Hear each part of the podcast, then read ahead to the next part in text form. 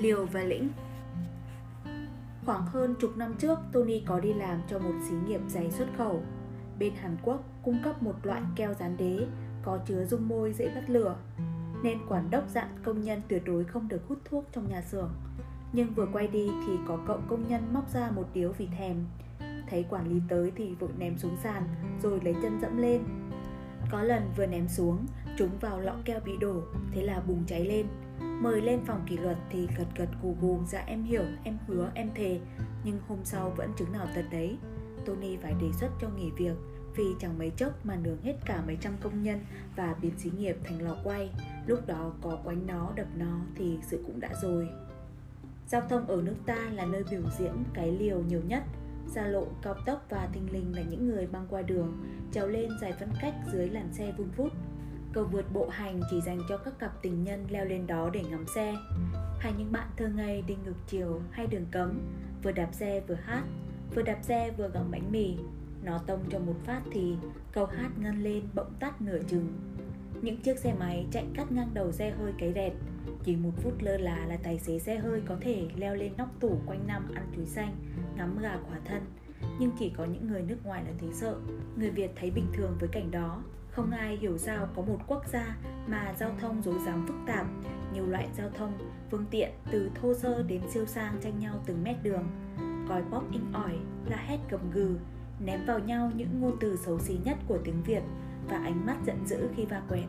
Nếu đụng nhau, người đi xe đạp sẽ mắng người đi xe máy, người đi xe máy sẽ mắng người đi xe hơi, cứ xe to hơn là có lỗi trước và thường nhân nhịn thì là bỏ qua, nhưng nếu sửng cố lên là sẽ dẫn tới tranh chấp quyết liệt, thậm chí nói có mã tấu trong cốp xe tao nhà mày.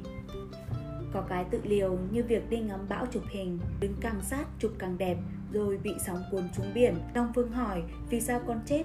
Thì nói, ủa, ông không coi hình con mới khoe trên Facebook hôm nay hả? Đi tàu trên biển hay sông, có áo phao nhưng không mặc, thậm chí có cái phà chở mấy trăm khách nhưng chỉ có vài chục cái áo phao, với quan niệm là xưa nay chưa chìm phà bao giờ.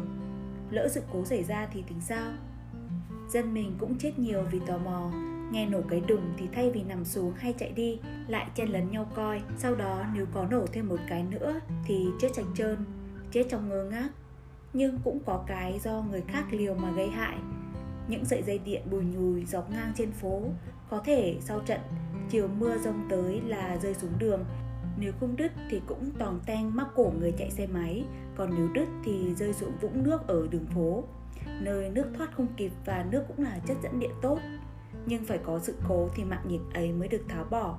Còn dọn dẹp gọn gàng trước để hạn chế tai nạn thì không làm vì nghĩ không ra. Những bếp ga mini dì xét loang lổ vẫn được sử dụng bơm ga tới, bơm ga lui cả trăm, cả ngàn lần, bật lửa tanh tách trên các bàn nhậu mà xung quanh là hàng chục khuôn mặt đang hao háu nhìn nồi lầu cố xảy ra một cái thì lên bệnh viện cho bác sĩ cóc lưỡi heo ra khỏi lưỡi người. Những câu như, đưa tao ăn cho, chết chóc cái gì?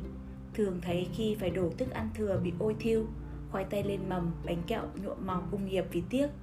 Bị ngộ độc rồi thì mới khóc, vừa ói, vừa dạ nói, em sẽ rút kinh nghiệm. Ở Trung Quốc, người ta cũng liều kinh khủng và hậu quả cũng khôn lường.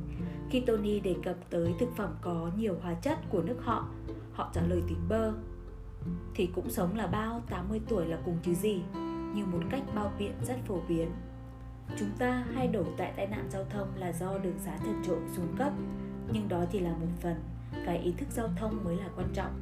Chẳng hạn ở Trung Quốc, hệ thống đường xá cực kỳ tốt, ở một số thành phố duyên hải thậm chí tốt nhất nhì thế giới, nhưng tai nạn giao thông vẫn xảy ra nhiều. Và báo chí thống kê, trên khắp Trung Quốc, một năm có khoảng 600.000 công nhân chết vì các lỗi ngáo ngơ, bất cẩn, liều mạng. Ở đời, liều thì sẽ lĩnh. Trích cà phê cùng Tony. thank you